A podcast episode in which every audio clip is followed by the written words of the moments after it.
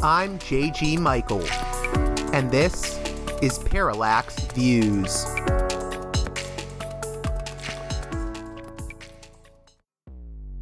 Hello, this is Mike Swanson. In a few moments, you're going to listen to another segment of Parallax Views. But before you do that, let me tell you about my new book, Why the Vietnam War. It's a sequel to my previous book called The War State, which has lots of positive reviews, and Amazon's been out for years. But this one is a more detailed case study of how American empire and national security state operate using Vietnam. And I believe it shows also how things work today, how policy is actually made and why. So grab the book on Amazon.com, Why the Vietnam War.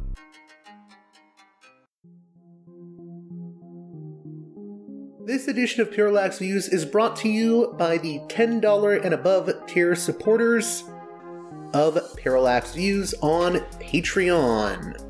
So, with that in mind, producers credit shoutouts to Gunner, Mark, Alexander, Catherine, Tilo, Emilia, Jeff, John, Bert, Brian, Elliot, Michael, Brace, Nick, Mersham, Galen, Arlen, Bo, Gigadelic Media, Chance, Chase, Dan, Y. Kellerman, Sadade 13, David, Ava, Bob, The West Bank Robbery Podcast, Jamie, Gary, Max, Ishtofer, James, Martin, Matthew Ho, Brian, Nobody, Thomas, and Dano.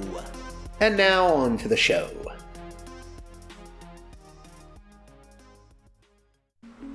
Hey there, Parallax Views listeners. On this edition of the program, we're joined by Louis Fishman, author of Jews and Palestinians in the Late Ottoman Era, 1908 to 1914, Claiming the Homeland.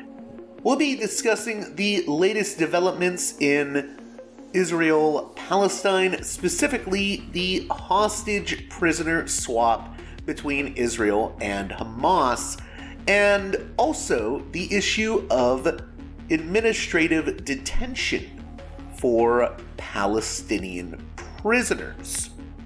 We'll discuss a number of other topics as well, including how a lasting peace could be achieved going forward and the problems going forward for all parties. All that and much more on this edition of Parallax Views. Without any further ado, let's get right to it with Louis Fishman. Oh, by the way, a note this was recorded yesterday on 11 28 2023.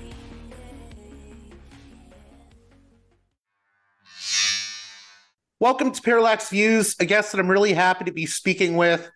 I actually came across him through a friend of mine, uh, Gene Badgelon, who used to be involved with the uh, This Is Revolution podcast. And I, I, think our guest has been on that show. Uh, welcome to Parallax Views, Louis A. Fishman, author of Jews and Palestinians in the Late Ottoman Era, 1908 to 1914, and also an associate professor at Brooklyn College City University of New York. He uh, is known for writing about Turkey, Israel, Palestine, and related issues. How are you doing? Good. Thanks so much. I, I hope I covered all the bases there. You have a, a pretty great um, biography and you've covered so many topics. I guess, where do you want to start? Uh, I guess the, the best place to start would be uh, the, I don't know that it would be called a, a, a ceasefire right now because it, it, it, seems like a pause. I don't think that this is going to necessarily be the end of the war. Uh, but what do you make of the hostage or prison swap, swap that has been happening right now? Well, first of all, this is uh, you know a really positive development that we're going the fifth day fifth day of uh, having prisoner swaps um, in the hostage for Palestinian Palestinian prisoners. Um, we see that it's moving forward pretty smoothly um, over the last five days. Each time a group of 10 or 12 Israelis have been released from captivity uh, in exchange for, uh, you know, Palestinian prisoners. Uh, it started off as humanitarian, meaning it was only women uh, children and minors being uh, released uh, on the Israeli sides, and and, mostly minors and women on the the Palestinian side that have been arrested for numerous different things, often not charged, and we can talk about that uh, in a second. But the idea of the ceasefire is that it now looks like it's going to continue for at least two more days. Um, and and that is something very positive. What the problem holds is what's going to happen after those two days. Now it can either go on um, with exchange of men, um, and they've even spoke about the the issue of letting out soldiers that were were were kidnapped on that October seventh day. So that is going to, of course, for the Palestinians, or I say more specifically for Hamas, that is something good that they are they're interested in because this is giving them time to reorganize this is giving them time to to really put their clamp back on the society after this you know very long drawn drawn out you know almost 40 days of fighting um, and losing control of some parts of the Gaza Strip, including the Shifa Hospital. So, so uh, this is going to be key um, now, for Israelis, it puts them between a rock and a hard place because the government is set on two goals releasing all the hostages. And the other goal, of course, is to finish off Hamas. And it's turning out that the, doing both of them is going to be very, very difficult. I want to get into that. Um, why will that be very difficult? And has there been a, a, sort of change in how we talk about this over the past few days? Because what I was hearing last week was that it seems like Hamas has sort of vanished into the south of Gaza. Um, and it's, you know, I, I, feel like people were a bit premature in saying, oh, you know, Hamas has been defeated on many levels because I, I feel like the fighting is going to continue and that Hamas is going to reorganize right now. Yeah, I mean, absolutely. And I, I, had uh, even uh, posted a, a, a, tweet the other day, just last night, that that the Israeli TV and the Israeli military analyst and the Israeli military itself, I think, gave an image that was a much more positive. Um, that Hamas had really taken a major blow. Now we know that that's not true. Now, if you you know if you look on the map, you we would have known that they still were in parts of the north. But when one of the hostage releases took place in the middle, you know, just, you know, miles, probably not even miles away from where the Israeli army is. Um, and they, without no fear, they came out and they released the hostages and they filmed where they were being released from uh, in the north of Gaza. So that that in itself, I think, is a warning sign for Israel that okay, you can you can you can say that oh, we're we've done great work, but we have to remember that the Israeli society is built on freeing these hostages, but we all also are dealing with a citizen army, meaning so many of these young people, you know, I believe, you know, tens of soldiers have already been killed in fighting. And that's going to come with a really heavy price if they have only, you know, if they have only um, managed to kill 2,000 Hamas uh, uh, fighters over this period, um, and there's still over 25,000 more that's telling you that it's going to Israel's going to have to pay a very very high price and they're going to have to pay a high price without knowing without no exit plan from this. So so it really seems that they are stuck um, and we're going to have to see now if hamas is able to pull on these this hostage um, exchange for the palestinian prisoners if they are able to pull this one week two weeks three weeks Israelis aren't going to be so quick to jump up and go fight either, right? I mean, time has passed, um, and the urgency of this is is changing drastically. With, with regards to the idea of eradicating Hamas, a lot of people will say, you know, even if you eradicate Hamas, there would still be another militant Palestinian group that would come around down the line. You know, there's always going to be these militant resistance groups as long as there's an occupation and a lack of a political solution, whether that be a two state, uh, a confederationalist model, or, or something else. Uh, could you speak to that? What do you make of that analysis? I mean, I think that's very true. I think for for the goals of Israel right Israel right now, when they said we're going to do it with Hamas, they're really talking about Yahya Sinwar, the head, and they're really talking about Ismail Haniya in, in Qatar and, and some of the top leadership, right? Um, and I think um, that would be a major blow, um, you know, uh, to them. But what will come in this place if if the United States doesn't if the United States doesn't uh, present something that is tangible, right, you're going to have something else emerge. Now, there's one thing that I want to, I think is very, very important for Israelis right now. I think there is no way to imagine they're going to go back to that status quo that they had before, where rockets can be sent over so easily into the southern area. I think that's very important. That's going to go for the north also. So I think Israelis understand today that there's no going back to a pre October 7th um, reality. How do you reach that? I'm arguing that yes, you might have to reach that. Not might. You would have to reach it through diplomacy, through hard uh, diplomacy that's going to push Hamas's ability um, from threatening Israel in this way and transforming them to or transforming the new leadership. Because I don't, I, I really do not see that this model of you know, Sinwar leading them is going to continue in any way, shape, or form. Now, how that happens, we're going to have to see. Will someone come in their place? Yes, they'll come in their place. But uh, there, there, there's no going to go back to that status quo. And that you only can do with uh, hard politicking from the United States, pressure on Israel, um, perhaps some of the Arab countries coming in and giving ideas of how you push Hamas out. Because to tell you the truth, most of the Arab countries are not on the side of Hamas, right? It, it is ruining their plans for a, a, new Middle East. You know, the Biden corridor from India through Saudi Arabia through through Israel. None of this can go forward. So we're going to have to see what happens after the dust settles from this. And I will say, with the very high number of uh, deaths in Gaza, that makes it even more harder to to to to move on.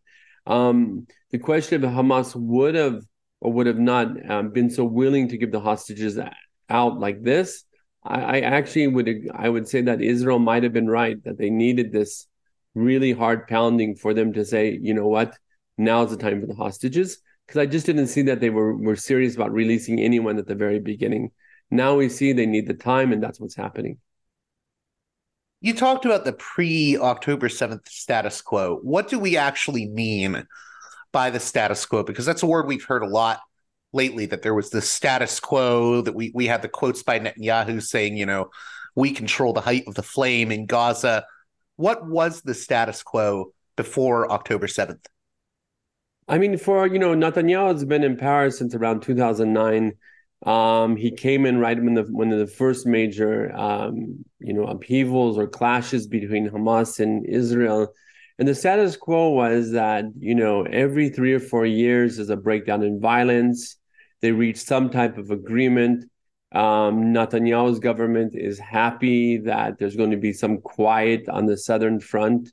Um, they were able to, in the meantime, develop the Iron Dome, meaning that you could protect many of the Israeli lives this still did not change this the fact for the people in the the region of the, the southern region of Israel were dealing with this on a daily basis sometimes and uh, sometimes heavy bombardment.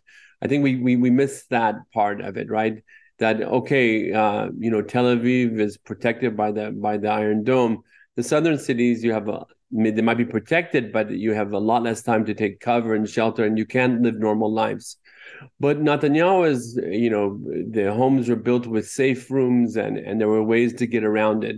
The idea was for Netanyahu that was, you know, well, we can we can uh, divert any real negotiations with Palestinians as long as Hamas is happy. Um, and money was given from Qatar via Israel to Hamas, right? Uh, Qatar have, have were paying for the for the um, for the Hamas uh, and for other people in Gaza to remain in power. So the, the idea was that Netanyahu, and this is what I'll say for Netanyahu, the status quo was something pretty impressive, was that you know you could bring Israel into a to a very good, strong economy, and you can minimize the conflict without solving the conflict. And remember, he is the first one that there's been no negotiation, real negotiations with any Palestinians, whether it's Hamas or whether it's the much more moderate Palestinian Authority. So I think that is is broken now. For the for Hamas, the status quo was, well, you know, we have some understanding that we can push um, often and we might get hit hard back, but every time we make a, a few more gains and we're we you know we're we're stabilizing our power here in Gaza. Um, and it seemed uh, really that they had a, a strong hold over Gaza. This is going to come in question. Of course, people in Gaza are going to start asking, and they already are asking, well, well, was this worth it? Right? Was this worth it? So much damage. Many people argue this this strengthens Hamas. I don't know if it does or it does not. I don't think we can really say that right now. But I think the people there who are are, are suffering a, a lack of food, housing, and mass death um, they too might be asking the question: Was this worth it? Was this status quo uh, even viable? So I claim on both sides it was unsustainable. It suited both sides during this period. Um, and uh, let me finish by saying that Netanyahu at times uh, got the sympathy of the majority of Israelis because, once again, Israelis don't want their sons dying, uh, and sometimes sons and daughters dying in combat in Gaza, right? They left it in 2005 and they want to minimize any uh, any direct action with there. Um, it's a humanitarian crisis before now. Today, it's even much much more so, though. I might add also that. I know this is a maybe a bit of a crystal ball question, but w- when it comes to the future of Gaza, I keep hearing uh, there needs to be a revitalized Palestinian Authority in Gaza. That's what Biden has said. I've had guests on that say there should be a new mandate and we should have countries like Qatar administering Gaza along with other Arab states. And the one thing that I think gets left out by most of these Western commentators saying things like this is, you know, what about what Gazans want? Um, is there an issue with that? I think sometimes Palestinians actually get left out of the equation when it comes to them determining their own fate. Well, I think you know the, the, the fact is that the Palestinian leadership now, besides Hamas, which is the Palestinian Authority, is um, seen quite suspiciously by suspiciously by Palestinians and their inability to move forward um, in leadership. And the, the PA, in very... some ways, is seen as a collaborator in places like the West yes, Bank. exactly. I was going to use that word, collaborator, but they're seen exactly exactly as collaborating with Israel. But uh, but on on the flip side you know, I think uh, both with Israelis and Palestinians, uh, when it comes down to it, people want stability, right? They want stability, and I think, uh, you know, if there was a way to promise that that their lives are going to get better, that borders are going to be more open, you know, they've been there. There are literally very few places they can ever go. They can never leave.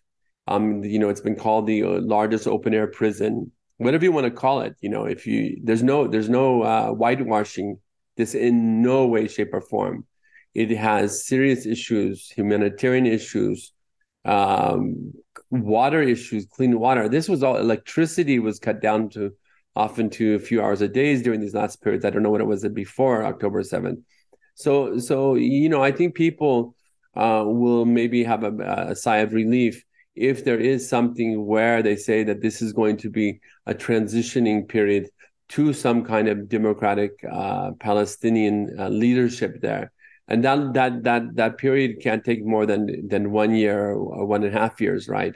Um, but uh, once again, I think people, if if they see it moving forward and they see that you know that people for the first time might actually take Gaza seriously, that might be different the, the big problem is is that you know we can we can point fingers at Israel, we can point fingers at Hamas. Even you know if you're on the Israeli side, you can say it was Hamas, but it's the world and that's the the United States and Europe really has done everything to ignore the serious humanitarian crisis there for decades, not for five years or not ten years, for decades. Well, I was going to say, not to interrupt you, but I, I think yes. the policy, especially under Trump, but even before that, was we can shelf this issue We can shelf the Palestinian issue. And, you know, I think that's what the Abraham Accords was about. It was about saying, you know, well, we can have a peace between these Arab countries and Israel, and we can just shelf the Palestinian question. And I think that's uh, coming back to haunt us now. I mean, you're absolutely right, and and and it's and it's during the Obama years. I mean, Obama basically is the one that that gave the green light that there doesn't have to be any negotiations. Um, and I think that is we see the Obama years had a long term effect also in Syria, right? The sort of uh, the lack of intervention in Syria, the lack the lack of a, a, strong Middle East policy. And I think that's what Biden was trying to bring back right now. And I think that's what he's trying to do. And I called it right after October 7th. I said it was the biggest gamble that Biden has made in terms of foreign policy, perhaps even more than Ukraine, right? Ukraine is a very, very big gamble, as we know. Um, and, and we're going to have to wait to see what how that comes out. But with this, it's a gamble because you know, he's trying to set straight what's going to happen in the next 30 or 40 years in the Middle East. And I think we haven't had a president for a very, very long time. Clinton, perhaps at the very end of his his term, tried to jump in. Can you elaborate on what you mean by that? What do you think Biden's gamble is? Because I know a lot of people in the U.S. now are being very, um, I mean, they're very angry with Joe Biden, especially younger people that are um, very supportive of the Palestinians. They feel like he's not doing enough. So, what's your analysis of Biden's policy right yeah, now? Yeah, I mean, Biden himself, I think, uh, is a he sees sort of that he could be the you know the legacy that comes with solving the you know uh, you know the hundred year conflict. Um, you know his his uh, post about uh, bringing a two state solution. Um, I, I said from the very beginning, I thought he was gambling, letting Israel, you know, let Israel do the job of getting her, getting rid of Hamas, which will allow us to open up the playing field for the two state solution. Now, it's a gamble because, well, we think Netanyahu is going to be will lose elections when he, when when the once the war is over. But who comes in his place? How easy is that going to be? You're going to need very strong American pressures for anything to move forward. That should be that's clear. The second thing, a gamble, it's now turning into a gamble over his election, right? I mean, if Biden was not the most popular candidate candidate here too, right? We see that uh, you know people in Michigan, a lot of Arab voters um, are threatening not to vote for Biden. So it's turning into a domestic gamble. Before it was a regional gamble, you know, I think a foreign policy gamble. Now it's really turning towards his own future uh, in the U.S. Now, where the big demonstrations are, New York, DC, uh, California, it's not a big problem because it's their blue states, right? Let's face it. Um, it is a problem in Michigan. Michigan, we'll we'll have to see. You know, his work with the United Auto Workers also stands strong in Michigan. So we're going to have to see how this plays out. I I also wanted to go back to that question I asked of, um, you know, I was asking about Palestinian self determination because I do think there is some there are some other commentators, and I don't think you've done this, but there are some commentators that are looking at this transition period that could happen after the war. And I, I really do think that Palestinians themselves are left out. Um, how can Palestinians be more part of the process going forward? You know, this is, I think, the million dollar question because my own stance of looking at the massive Palestinian protest is that they're looking forward, but there's no leadership right now. I'm talking about in the the, the protest. so we're going to have to see: does that come through the Palestinian Authority? Does that come through um, new, younger voices emerging? Right. So that's what we're going to have to see. We're going to have to look at that um, because yes, uh, there's a great amount of sympathy for Palestine right now and Palestinians. And you know, at the very beginning of October 7th, I said, you know, Hamas with their the the ugly acts, the horrific, the massacres. You know, Hamas actually lost. That's what I said at the beginning. But Palestine was Palestine was put back on the map, and I think that's very true right now. Right, Palestine is there. People are talking about it, but how do you translate it? Translate it into political gains? Um, and I think that's going to be much more trickier. So, yes, I think working with the Palestinian Authority, trying to give the Palestinian Authority more autonomy, trying to strengthen civil uh, organizations in the process of of you know when when when you go to rebuild rebuild Gaza, it's going to be central that you have civil you know NGOs and civil organizations of Palestinians there working on the ground, right? And I think that might be that might bring the the the change that that we're going to need. Meaning, give the power to the Palestinians and don't give it to to other people. And I think you know they have they have the they have the people, they have the you know ability to do this. Um, but you're going to have to really, really switch the way we understand this and go back to the people again, and and and and and, and get that new class of young people that are emerging, that are educated, that really want to contribute. But that only can be done with hard, really serious promises of a better future. I think everyone's skeptical right now and it would be very hard to any, for anyone to step up and take that responsibility. I was going to say, you know, who could fill that leadership vacuum at this point? One of the things I keep hearing from some U.S. leftists, and I'm not saying they're right about this because I, I don't know enough about him, but uh, I've seen people like Peter Beinart say, well, if they would just release someone like um, Marwan uh, Barghouti. He Barghouti. could be the new leader. I mean, what do you make of that analysis coming from? I mean, you know, the Barghouti card has been for the last 20 years, uh, literally, the last 20 years, they've been using, talking about the Barghouti card. So the Barghouti card is, it's, it's, it would be a, a major step forward if they did release them. And, but that, it doesn't seem like it's going to happen in the near future. And, you know, uh, if he comes out, he's going to have to, um, come out on the on on these shoulders of of Fatah movement, right? Um, there's no doubt about it, um, and that could be a shift. But once again, he's going to have to stand on the on on the organizations that exist already, right? And I think for that to happen, that's why I say the the people are there. The people are there in the PA. The people, are, you know, the PA is very corrupt, but that doesn't mean that all the people within the PA are are inept, right? So you're just going to have to go to that. You know, Mahmoud Abbas in his 80s now is going to, you know, seriously is going to have to move on. I mean, I think he was very sincere in 2013, 2014. There's been no other Palestinian leader that came so far to trying to create some kind of deal. Remember, right before Netanyahu came in, Ehud Olmert and him were meeting personally, trying to write out a new peace agreement. So he's sincere, but it's over. I mean, he it's it's past. So it's going to be you know developing that that that that next generation, um, or the generation even after that, right? Because he's in his 80s, you're not going to be developing the generation of the 60s, 90s, people in their 60s. But I think that Marwan Barghouti that could be interesting.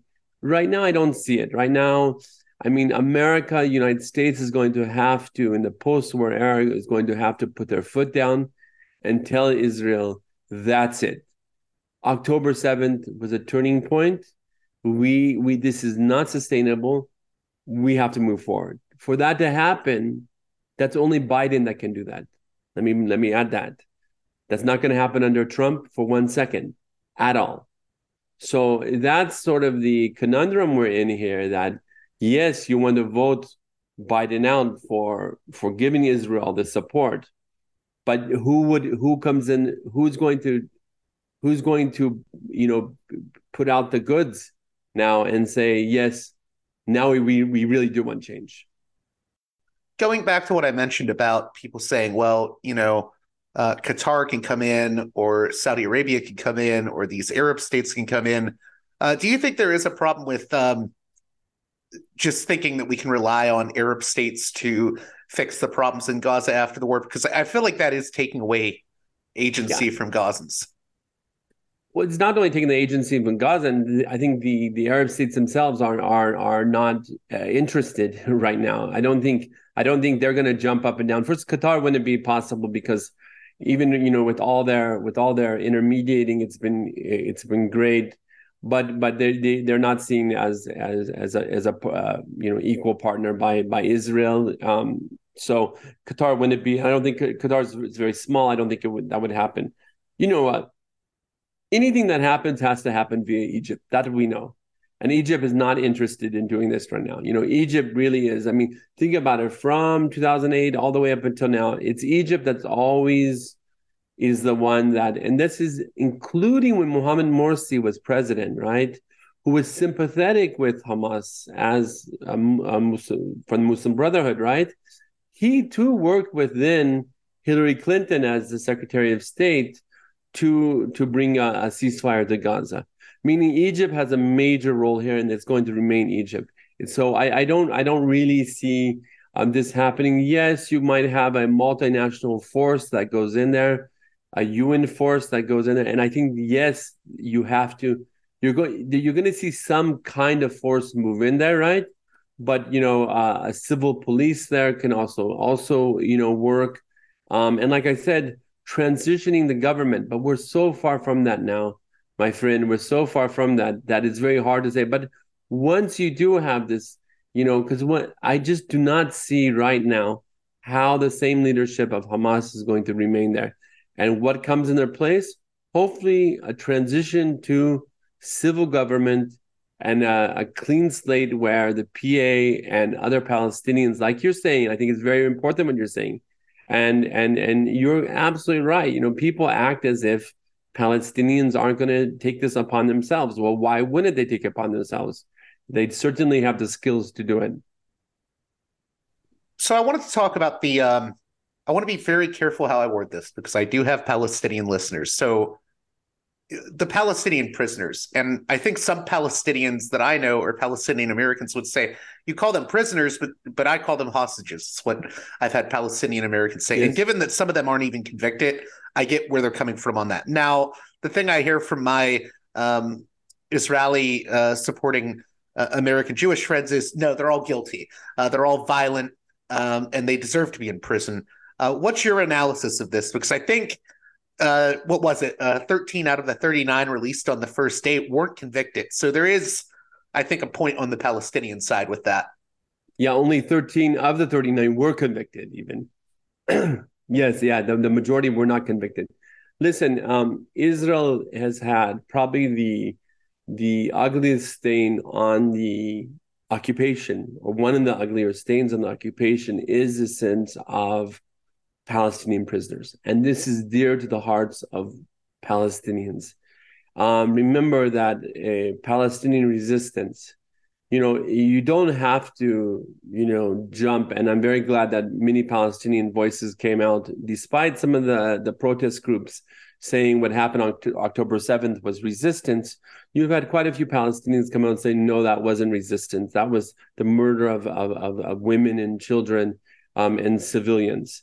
Now, but when you're talking about within the West Bank, you know, uh, theoretically speaking, or not theoretically speaking, if you're occupied people, you see yourself as a way of resistance against military, whatever the case is.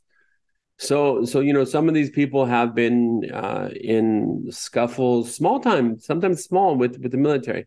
I mean, throwing rocks at a a uh, military uh, jeep or thing is not terror, right? I think we can agree that uh, here in Jerusalem, uh, you have Hasidic movements that that throw rocks at police. Also, they're not shot and they're not arrested. Uh, they're not detained with no administrative, uh, you know, de- just in, under administrative detentions. Having said that, I think we have to be very careful to make that comparison between them and the Israeli hostages uh, in Gaza. Palestinian prisoners, it is a, a system of oppression. I got that. But do they have uh, human rights organizations going in and recording them? Yes. Do you have crimes that have been committed against them? Yes, and they're reported, and human rights organizations take it upon themselves to to to change this. So there's nothing there's nothing good about any prison system. I think I think most prison systems are go bad, right? But you do have the recording, and you do this now. Other some of these prisoners. Um, you know, uh, I believe it was the New York Times showed one woman pro- protester, and and and she had actually had a bomb go off in her face, and that's why she's sort of it was def- she, her face was clearly injured. Um, her scars and stuff. So so yeah, I think people are are right to say that you know some of these people, what Israelis would say, have blood on their hands. But what have they done? They did the exact opposite. They did these sweeping generalizations. It was uh, on on on Twitter. It was being shared that the army, when they share the the names of the people released, they were terrorists that are being released. No, they are not all terrorists. And let me tell you, even that there's no civil trial, right? They're under military occupation. They're in military courts. So, so you know, some people say yes, they are kangaroo courts. Other people say okay, there are kangaroo courts, but these people really did, you know, commit crimes. Now, remember, the more we, more people are released from prison, or the more hostages that are released, the greater amount of people are going to be released from the prisons. And this is going to include people that have blood on their hands, include people that uh, committed terror attacks against Israelis. Um, but there's no, there's no, there's no uh, getting around it. If you want the hostages out, you're going to have to release the prisoners. We know this. This has been a model for years, for decades. This is nothing new, right?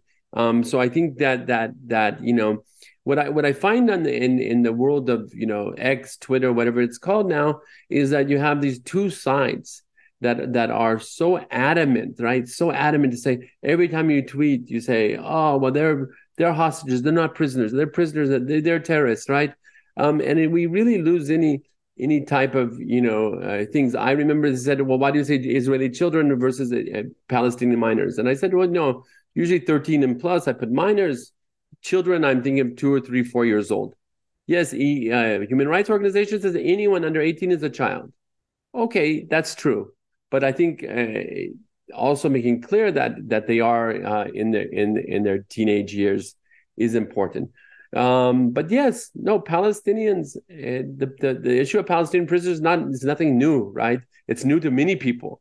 Um, but on the on the flip side, you know, in the in the protests, not not talking about uh, what's happening here on the ground. In the protests, some people I think exaggerate and say, well, you know, everyone is there for legitimate resistance and stuff like that. If someone stabs a soldier, obviously they're going to be put in prison, right? Um, and that prison sentence is not going to be nice. You can accept that. You don't have to accept that. That's the sad truth. You can call that resistance also if it was done against a soldier, right? Or whatever your your your things but you would expect it would be arrested. With Israeli hostages is something very different, and I want to talk about this because it's very important. Israeli hostages, when they were were brought in, I said they will be protected very well. And you know, there's this whole debate over are they treated well or they're not treated well. Well, I say that's secondary. We know that they were they were kidnapped from their homes. People were massacred in front of their eyes, including their family members. Um, but this is the biggest bargaining card for Hamas. So of course they're going to, you know, keep them safe. I remember the first day when Israeli was bombing nonstop in Gaza. People would write me and say, "Oh, you know, trolls. You never know who they are." They're like, "Well, uh, 60 Israelis have been killed already, or this has happened, or this happened." I said, "No, they're going to be protected," and they were protected. They were they were underground. They were, um, as far as we know, until now, uh, everyone that's came on the list has been released, right?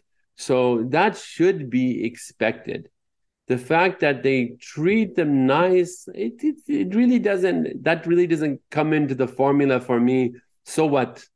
You know, so what? People got mad at me when I said, well, you know, there might be very nice people in Hamas also. People are people in the end, right? You can have a nice person, you can, but you can also have a nice prison guard you know, they're going to say no one ever is nice in prison. You can have a nice prison. Guard. That doesn't change any of the picture. The picture that they were taking um, hostage uh, in a situation which is considered a war crime.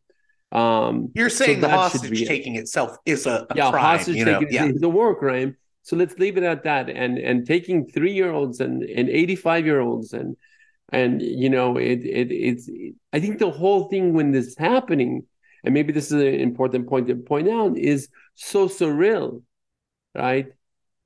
A, a movie script couldn't write this. No one could write this. No one could write the attack on the, the party, you know, uh, or the and I, I think it took us. Well, the, the uh, location of that that party or rave or uh, peace yeah, yeah. music festival. It was changed like two days prior. I don't even. I think Hamas was taken by surprise by it. Yeah, yeah, and yeah, they're, and they say that Hamas didn't know about it, and you know what? That makes complete sense. Is they didn't know it, and I think the reaction, everything, you know, falling. They didn't expect Israel would would would their security would would be so inept, and Israelis were, you know, uh, counting on that fence saying that fence is, you know, one of the first hostages released. I forget her, uh, Yocheved Lifshitz. She said we spent two billion on that, two billion dollars on that fence, and it didn't help. And I think that's where it brings us back that the situation before was unsustainable, right? It was unsustainable, and to continue, it's unsustainable. I wanted to get back to the administrative detention issue because it's come up here before, and I've had at least one guest uh, say to me, well, they, you know, this kind of administrative detention for Palestinian prisoners is necessary. It's the only way we can defend ourselves. Uh, as someone who has always protested things like Guantanamo Bay, I'm I'm not very prone to that argument. what do you make of this claim that well, the administrative detention is is necessary? No, it's it's it's it's it's uh, absolutely, um, I think, should be condemned you know, first of all, this is once again the, the problem of the unsustainability of the conflict. You cannot be ruling over a people for 56 years and still ask for more time. You get what I'm saying? You're, you're ruling over them for 56 years, and then you arrest a child who's 14 years old or 15 years old. I said a child now, right? Or a minor, but you arrest a child who's 13 or 14 for throwing rocks or for sort of doing something and then you you know what happens is in this time um, often you'll see in human rights reports and this is I'm, I'm just speaking hearsay in that sense of things i've read you know in that time and i, I knew a case very up close about a year and a half ago um, and it was trying to pin things on them during that time meaning you you you you get them and then you say oh shoot we don't really have anything to arrest them for what are we going to do okay that's one case. These are the, the small case. Then you have uh, the um, I forget her name right now. The the the PFLP uh, woman uh, legislative member that was she was arrested uh, for for years, off and on. Um, you can uh, you can arrest journalists on uh, you know administrative detention right now after October seventh. So it just it just highlights the fact that these people have no civil rights whatsoever you know and okay if israel used it once every three months once every six months once okay then you could you could say that this is something terrible um, but it will work it something out. No this is something systemic. This is something that that really shows that um, we have to change the formula.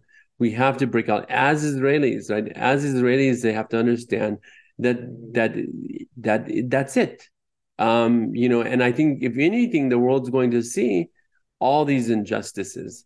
Um, you know, and and and hopefully that will, you know, transform the way Washington understands this conflict. And I think, you know, with all of Biden's success in supporting Israel, I think a lot of um, Democratic uh, Congress people and Senate senators are starting to ask questions, right?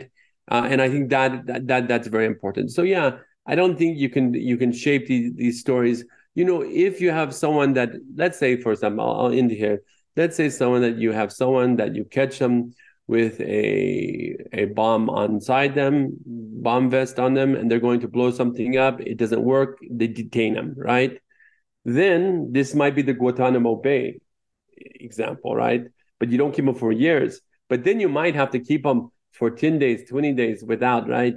You have, you caught the person with explosives going in, right? But we're not talking about this a lot of times with the administrative detentions, right? We're talking about young people. We're talking about people that are journalists or are politicians or something like this. You know, you know, uh, yeah. I'll, I'll I'll leave it at that. Just a few more things briefly here. Uh, so here in the U.S., we have a lot of people being condemned uh, such as uh, Rashida Tlaib for saying, you know, from the river to the sea. And I'll be honest, people can argue over whether that slogan is useful or not. I know what mm-hmm. Tlaib means because uh, there's other congressmen that have vouched for her that she I mean she's openly talked about wanting a binational state. Whether we agree with that or not, I don't think she's calling for uh, the elimination of Israelis' own uh, human rights. That's not what she's calling for. Uh, however, this debate over from the river to the sea and whether it's useful, what is your opinion on it? So I did a long thread about this, and you know when I was watching CNN and I heard them call, talk about the anti-Semitic slogan being state, you know, being used. I was shocked when I heard from River to Sea because I've heard it for, I don't know where I first heard it for decades. I've heard it. Uh, it's something that's uh, part of the Palestinian national movement, you know, since the '60s at least. It's very historic, right? It, there's no doubt about it. Yeah, you have different moments in history where it meant different things, and it depends on who's saying it. You know, you I, know, I, was going to say it's also been used. It was used by the sort of uh, Jabotinsky flavored Zionists back in the yeah, day. Yeah, that's what I'm getting to. Yeah, in fact, Israel Israel is the only country that's right now uh, power that's implementing from the river to sea. Right, Israel's uh, never annexed the West Bank, but they certainly settled and colonized it. So yeah, you you Israel's the one that's and not just Jabotinsky. Israel's actually implementing the policy from the river to sea. That's de facto right now, de facto status quo. I think what the debate in the U.S. is one thing. First of all, Rashida Tlaib, she's Palestinian. Like, what do you want from her? You know, I, I, I did, did, you know, what you want from her? She, she has Jewish constituents. I'm sure she meets with Jewish groups all the time. She is, you know, very careful with her words. So that's one thing. I think, you know, I and I and I and I say, you know, um, she means this by like a binational state, perhaps, or something like this. Someone in her her position, and I don't know if she has. I would hope that she would explain it better sometimes, right? I would hope that she would come out and clear and say, "This is what I support," because what happens is, you know, you have two mirror images. You have one side, um, you know, these protesters, uh, you know, always looking at anyone that's sympathetic with Israel as genocide supporters. That's a new thing. Or you're a supporter of genocide, or you're a Zionist. The American Jewish community overwhelmingly is pro Zionist. But what does that mean? And I just finished an article, I don't know if it'll come out, but I, I write about that. Like, what does that mean to be Zionist? Does that mean helping sick, poor people in Israel? Yeah. Does that mean supporting the the uh, occupation of the West Bank. For some, it does, very much so, right?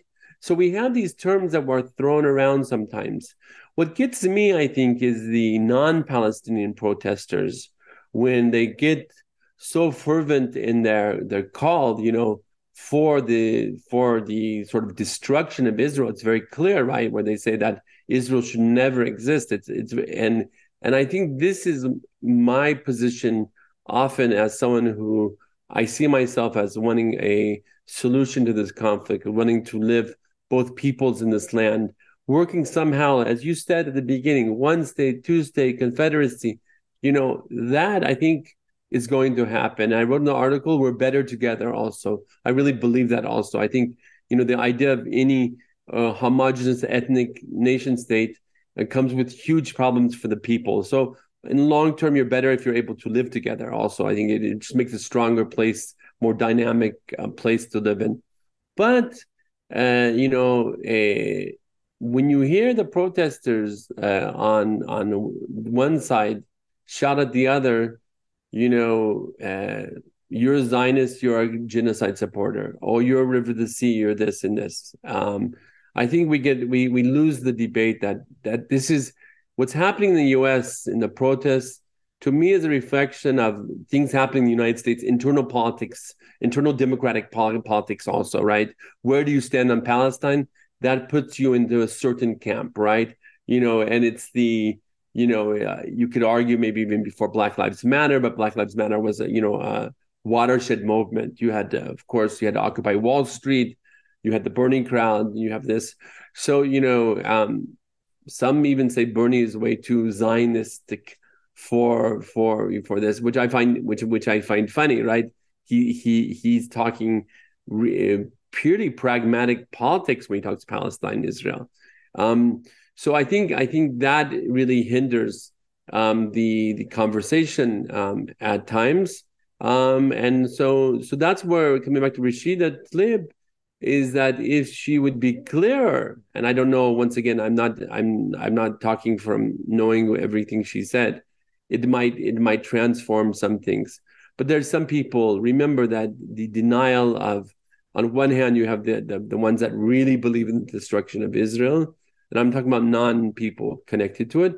But then you also have a lot of people that deny that Palestinians even exist. I mean, I, I, was gonna say I still hear that old chestnut the, from time. time immemorial argument from Joan Peters. Yeah, it's it's it's incredible, and it's been. Let me tell you, it's been revived. That's the thing. I mean, 20 years ago, you didn't hear this. You didn't hear this. Now on Twitter, you know, my book talks about Palestinians and Jews in the Ottoman era living together with new tensions because Zionism was much more of a, a cultural um, sort of experience that re- they really never saw that independent state was possible or thought about it. While Palestinians, for the first time, started calling themselves the Palestinian people, right? They start using that word Palestine, Palestinian, before they even dream of a nation state. They're part of the Ottomans. So now when I write this, I get people denying that it, they say, no, it was in 1960s it became a term. And I say, what are you talking about? Go back to the paper in 1911, it's called Filastin. And they, you know, and they they start calling themselves Shaba Palestini, the Palestinian people. Now, what that means where Palestine starts, where Palestine stops in the minds of people, that's different. You can, as historians, we can argue over that, right? But to say that the Palestinian people is completely ridiculous, it's back though, and it's very, very strong within that debate on Twitter. Let me say, and that's perhaps a lesson for all of us here, is that what's happening on Twitter is not happening in the real world also sometimes. Um, and and we have to take that with a you know with a grain of salt sometimes and say, wait a minute, you know, people are saying this, but what do people really think? There's two different things. But denial denial of of, of, of Palestine or Palestinians is is it's been revived in the last three or four years, uh, and it, it really I think it's hurtful for Palestinians, but it really hurts the you know the future of the region also. It, it prolongs the problem It prolongs. so if you have the people people on the far right or if you have the no excuse me the protesters saying you know from the river sea means no israel or no any jewish representation that prolongs the problem that doesn't help the problem i mean on, on the opposite end of that i i will say i've heard some pretty nasty things said by um the pro-israel side at times i mean there was that whole incident with um and i know people disagree with her on some things but someone like um Medea Benjamin from Code Pink, where you had pro Israel uh, people at the March for Israel rally yelling at her, saying some very extreme rhetoric. So I, I think uh, what I think is happening is I think a lot of people are having their generational collective traumas activated, and people are saying things that are driven by a very emotional place. So I, I think Palestinians remember the Nakba; it's within living memory and I think uh, American Jews uh, remember uh, various Shoahs. So, I, I, mean, do you think that's what's happening right now? Yeah, I mean, I think, and I think that's what we get the problem of of collecting. You know, if Zionism is such a dirty word that you can't use it anytime, and they are all equal to the worst culmination of evil, that's how it's used now in the protest movements, right? You're a Zionist or you're anti-Zionist. But if if if you if you if you do that, you strengthen the the I don't want to say nut jobs because they're they're bigger than that. But you have within that Zionist collective and the Washington March, you have Reform Jews, you have conservative Jews, you have Reform Jews that support the Palestinian state or Jews. I was going to say there was a not to interrupt you, but there was a peace block of sorts at the March for Israel rally. Groups like T'ruah, the Rabbinic Call to Justice, were very much in favor of the things Van Jones was saying, as in, you know, end the end the rockets, end the bombings, uh, release the hostages, all of that, you know, and that peace block got, I think, ignored uh, by both the most rabid right wing Zionists and um, a lot of anti Zionists. Yeah, I mean exactly that, and that that's my point is that you know if if you're going to X them for being there, then you're you're you're putting an X in a in a pretty large part of American uh, Judaism today, right? If you say, you know, I only recognize Zionists and then versus the anti-Zionists, well, the anti-Zionists are are, are, are a small group. And you know, I think this comes to the point that we've seen here also this sort of over obsession of what Jews think about this, right? Also, so we have all these panels where you know Jews are arguing with other Jews about Palestine. You know, in in in college campuses, I see it numerous times. You know, let's bring a, a debate about Palestine and bring two Jews or three Jews, and I say no. This is not this. Let's let's not turn this in about us you know, Jewish people, why they're Zionist or why they're anti-Zionist, has a, a, comes with a very very long history, right? And by trying to sideline that history and not to explain why someone is Zionist or not Zionist, um, really hinders the conversation on Palestine also. Real quick in that regard, and I know you have to get going in a, a minute or two here, but if you can give me a, a few more minutes. Um, with regards to the issue of of anti-Zionism, I, have seen a lot of people say, you know, anti-Zionism and anti-Semitism are just one and the same. I will say there are people that use anti-Zionism as a cover for their anti-Semitism. I used to see that up close from you know far right wingers, non non Jewish far right wingers that would always use the term Zionist instead of using uh, you know, Jew. Jew, which they, they would use as, as cover essentially. But I don't think that all anti Zionists are anti Semites. And I, I'm not sure shutting down debate about Zionism itself is useful either. Yeah. Are you cut off at the end? I was saying, I don't think that anti Zionism and anti Semitism are necessarily inherently the same. I think that yeah, sometimes yeah. it's used as cover, and I don't think the debate about Zionism itself uh, should be shut down. I, I, really don't think groups like Jewish Voice for Peace should be like exiled um, or or yeah. So, so yeah. there's I think there's there's two things here. two or three things. First of all, in the internal Jewish debate, historically, there's been Zionists and anti-Zionists. I had a professor, um, brilliant, um, who was anti-Zionist. Uh, if I remember right, he was he was for one state twenty years ago, and um, he used to say that Zionism legacy was on the Jew on Jews was that it it is not that it became such a major uh, movement among Jews, but it divided the Jewish people into two: Zionists versus anti-Zionists. You had to take a stand on it. So within the within the Jewish within Jewish history, especially post Holocaust, right?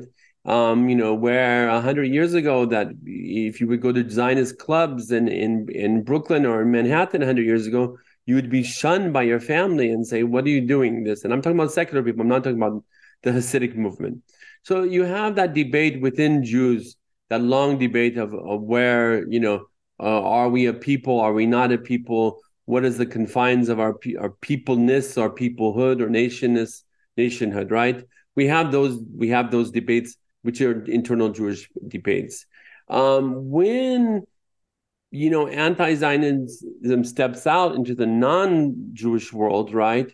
Yes, you see, like you said, you see moments where it's used as right, used as a cover for anti-Semitism, and I, I worked in the late Ottoman era where uh, anti-Semitism often wasn't violent against Jewish people there, but uh, conspiracy theories of Zionist takeovers um, flourished in 1911, 1912 Istanbul way before there was a Jewish state ever, right? This idea that Zionism, so Zionism really was a new cover for talking about world Jewish power, right? Um, um, and you know, you know when you so that you know that that walking the fine line in the in the U.S. What I'm seeing is, and this article that I, I wrote, uh, you know, talks about um, some forms of of these protests have taken on something maybe not directly anti-Semitic, but forcing Jews to to pass a litmus test. Are you with us? Are you against us? Right. So if you go to that Zionist march, you're automatically against us. There's no no no, no negotiating with you. It's almost as boycott, divestment, and sanctions (BDS) now is applied to Jews worldwide. Tell us who you are. Tell us where you stand According to that, are you ally or not? Now, that to me, that very clear cut divisions of you're with us or against us can be anti-Semitic. Okay, because you're you you you are guilty by association of being Jewish, and you have to you have to tell exactly profess what you are. So I, I find I find that um, anti-Semitic in tone. Maybe not in in in in uh, maybe the people themselves don't see themselves as anti-Semitic. However, having said that, all criticism of Israel is not anti-Semitic. You know, the idea that you want a, you believe that a, let's say that you're from the middle of Kansas, you're from a Caribbean neighborhood in Brooklyn, or you're from a Latino neighborhood in LA. Okay. If you're passionate about a one state solution, that doesn't make you anti-Semitic. And I think that I think that uh, that uh, is problematic when it's said. Everyone has the right to believe in political solutions and what's best for the world they live in. I might not like it. They might not like it. It doesn't matter in the end, right? It doesn't matter because that's only going to be filtered through US politics, right? US politics that are set to force your government to rethink their aid to Israel. You get what I'm saying? So that is not, that is not, that's, you know, you can easily make that argument. Now, as an Israeli or as a pro Israel Jew, Jewish person, you can say, look at, they're singling out Israel. That's anti Semitic. Okay, the Holy Land, Palestine, the land of Israel, before the state of Israel, has always conjured up emotions.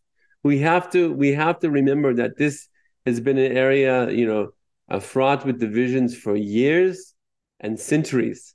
So so the fact that people are emotional over it, yeah, right. A lot of people go to church, they hear sermons at their church. They juxtapose themselves vis-a-vis that sermon. And modern politics are like that. They watch TV in the morning.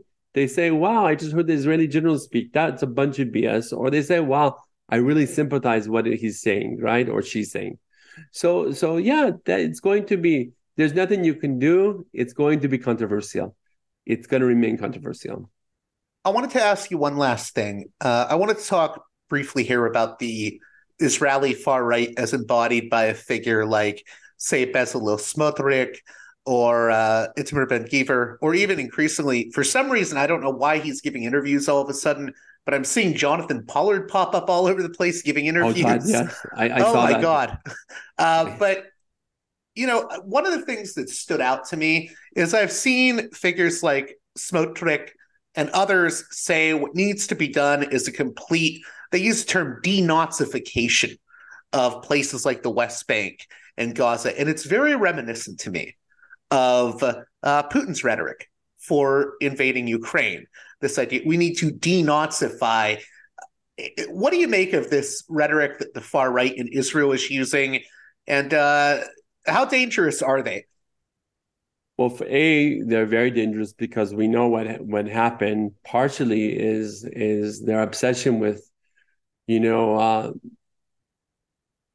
basically colonizing the West Bank beyond uh, a stage where it's you can't you can't turn the clock back, right? What they call you know facts on ground, placing facts on the ground, and they've been very successful. Netanyahu only was elected because he legitimized the neo-fascist movements within Israel. That should be very clear. Uh, Itamar Ben Gvir, for years, has been sidelined by all politicians, including right-wing politicians. So very much like you know uh, whether it's uh, Trump that had to, you know, Trump, you know, had to give a kosher stamp to legitimize the white nationalists. He needs their votes. I call it scraping the pot. So a lot of far right politicians are having to scrape the pot to get that few extra percent they need to push them over. That includes Erdogan in in, in, in Turkey also, right?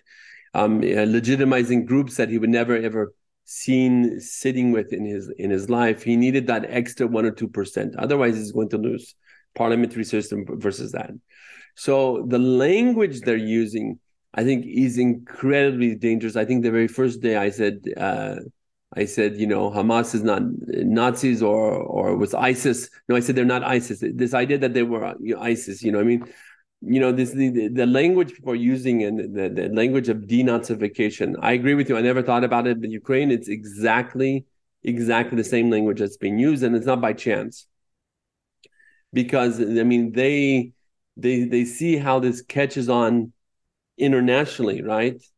And and that is going to catch a lot of uh, you know sympathy among far right groups in the U.S. and and in Europe. so I think it's not by chance. It's very very very you know um, the language being used on Israeli media is unhinged. Um, when you know the the the nonstop and you know by the way let me say this and, and I sh- this should be clear Israelis have a right to be disgusted, hurt, everything from October 7th, right? I don't think many countries would act very differently than they did. And I say that with great sorrow. I don't think any other country would have acted in a different way and in a different, you know, that's sort of expected.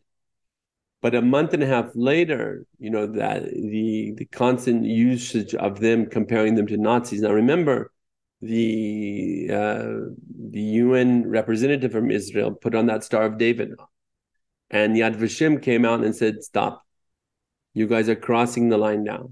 And I think that's important, right? But that using Nazifying, because if you Nazify your enemy, to such an extent, then there's no enemy, you, you, know, there's no humanity to that person.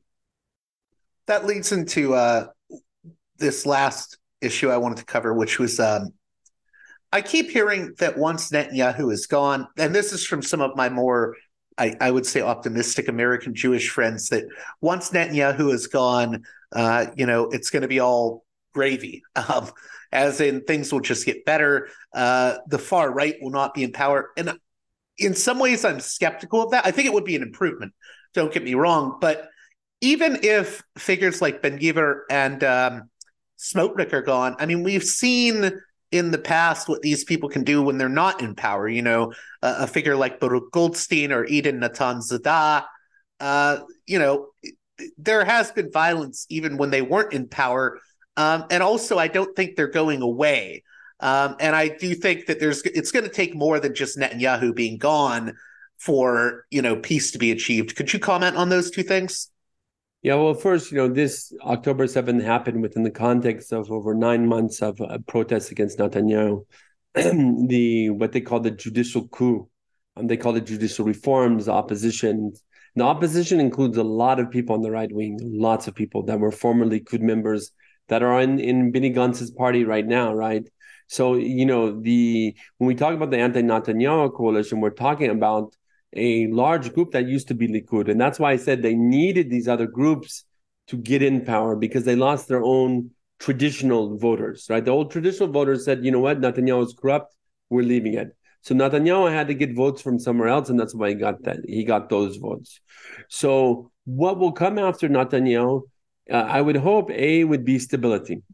Um, and I say this that I had hoped the last government would bring some sort of stability. The last government was led by a, also by a settler, Naftali Bennett, right? He's not a settler himself, but supporter of the settlement movement. I, I forget the party. It was Bennett and Shaked, and they had like five people in. And but he's he's a you know pro settlement.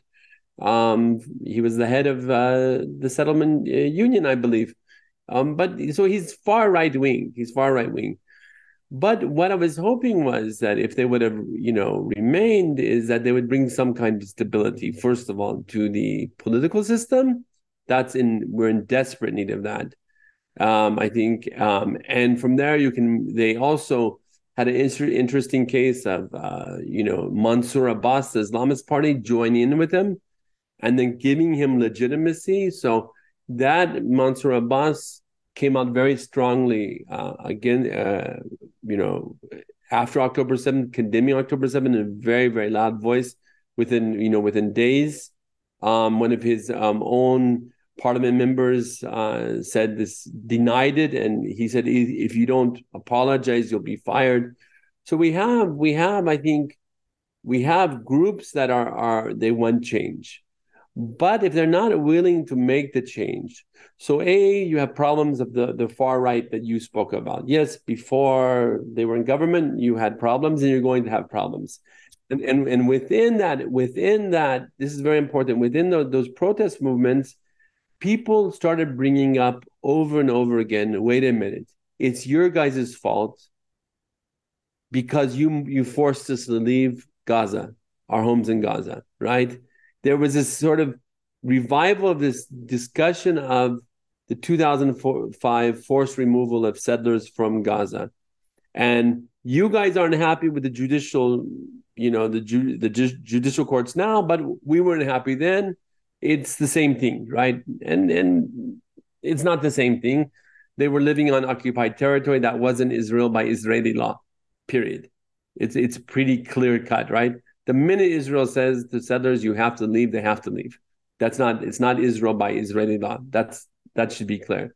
It was never annexed, and Jerusalem would be different, but and we even know that the Golan Heights in 2007 they they negotiate over it. So so yeah, these these aren't going away. But really, what you're going to have to see now in in Israeli society is a large secular group between center and center right that take the reins of the country and say now we have to get our house in order. We can no longer be ruled by these small groups, these interest groups, right? because how the coalition is done the coalition is done that you know you have seven groups you need a coalition you know you have a hasidic group the hasidic group the first thing they were interested in when, when the interest in was to cancel the law against plastic plates and forks i'm not joking that was one of the very first thing this government did i teach it because it really shows that they were interested in plastic plates because you know you, you don't need to wash them it's kosher and you're they're cheap and you can pass them out and whatever forks you know stuff like that okay but the far fascist groups were talking about more. They broke the Ministry of Defense up into two pieces. Ben Gvir wants this, they want this.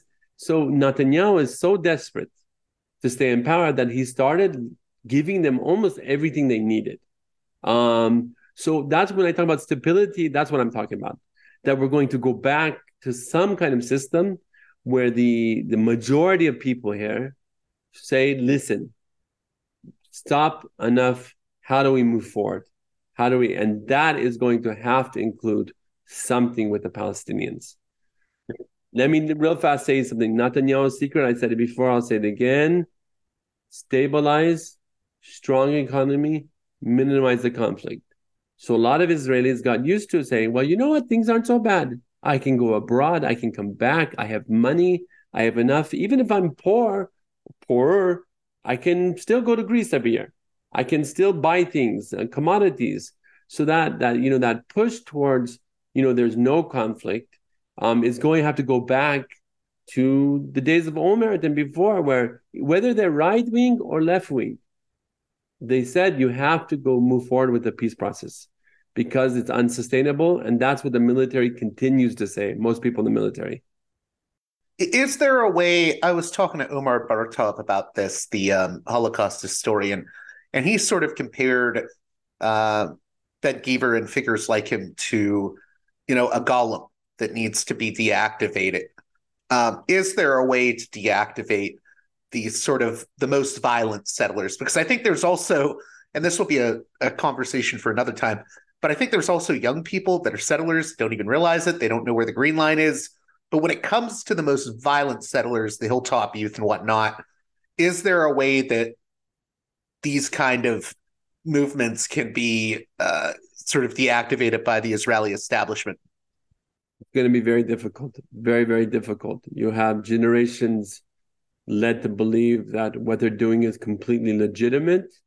They have the support of the government. It's not going to be nice. There's no, you know, I, maybe this is a a, a, hard place to end, but there's no happy ending scenario here. And we saw that on October 7th, and we saw that in the aftermath of October 7th with so many so many people killed in Gaza. There is no happy ending to this scenario.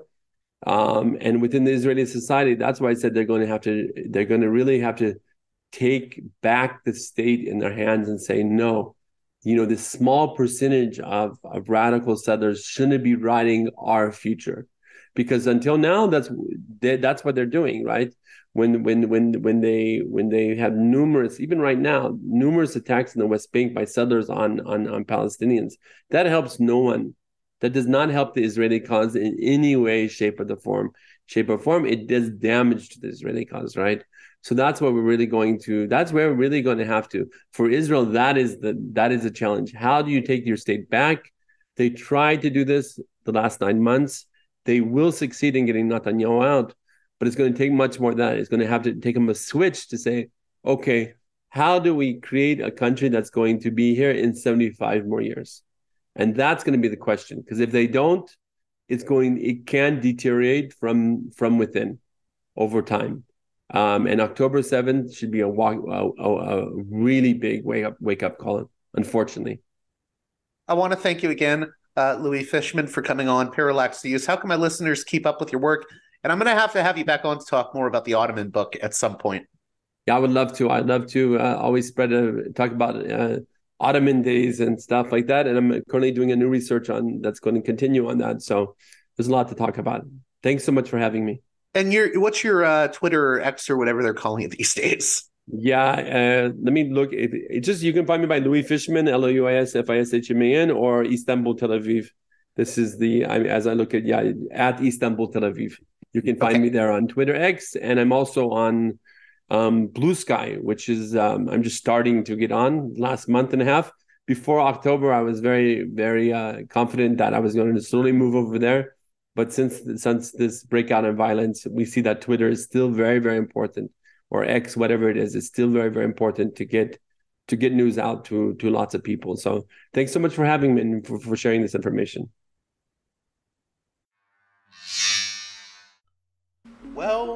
That does it for this edition of Parallax Views. I hope you enjoyed my conversation with Louis Fishman and that you'll consider supporting me on Patreon at patreon.com slash parallaxviews. One more time, that's patreon.com slash parallaxviews. It is you, dear listener, that keeps this show afloat. I have one advertiser, the mighty Mike Swanson of Wall Street Window. But otherwise, this show is entirely listener supported. So, patreon.com slash parallaxviews is the way you can help keep this show going if you find it useful. And with that being said, until next time, you've been listening to Parallax Views with Parallax Michael. Views to Parallax Views Parallax Views with Parallax Views. The way out is not simply to say don't do it, just to prohibit. It's nothing else. If we don't do it, others will be doing it like crazy. So, you know, we have to confront the problem. But no, basically, basically, I'm I know of the great anxieties, problems, new forms of control, but it's also new forms of freedom. This is why I always emphasize that uh, uh, internet and all this new digital stuff, it's a very ambiguous phenomenon, but it's the field of struggle. New forms of enslavement, but at the same time, new incredible forms of freedom. We have to accept the fight with no nostalgia for old, allegedly more authentic communities or whatever. I'm not afraid. I'm not afraid. I'm not afraid. I'm not afraid.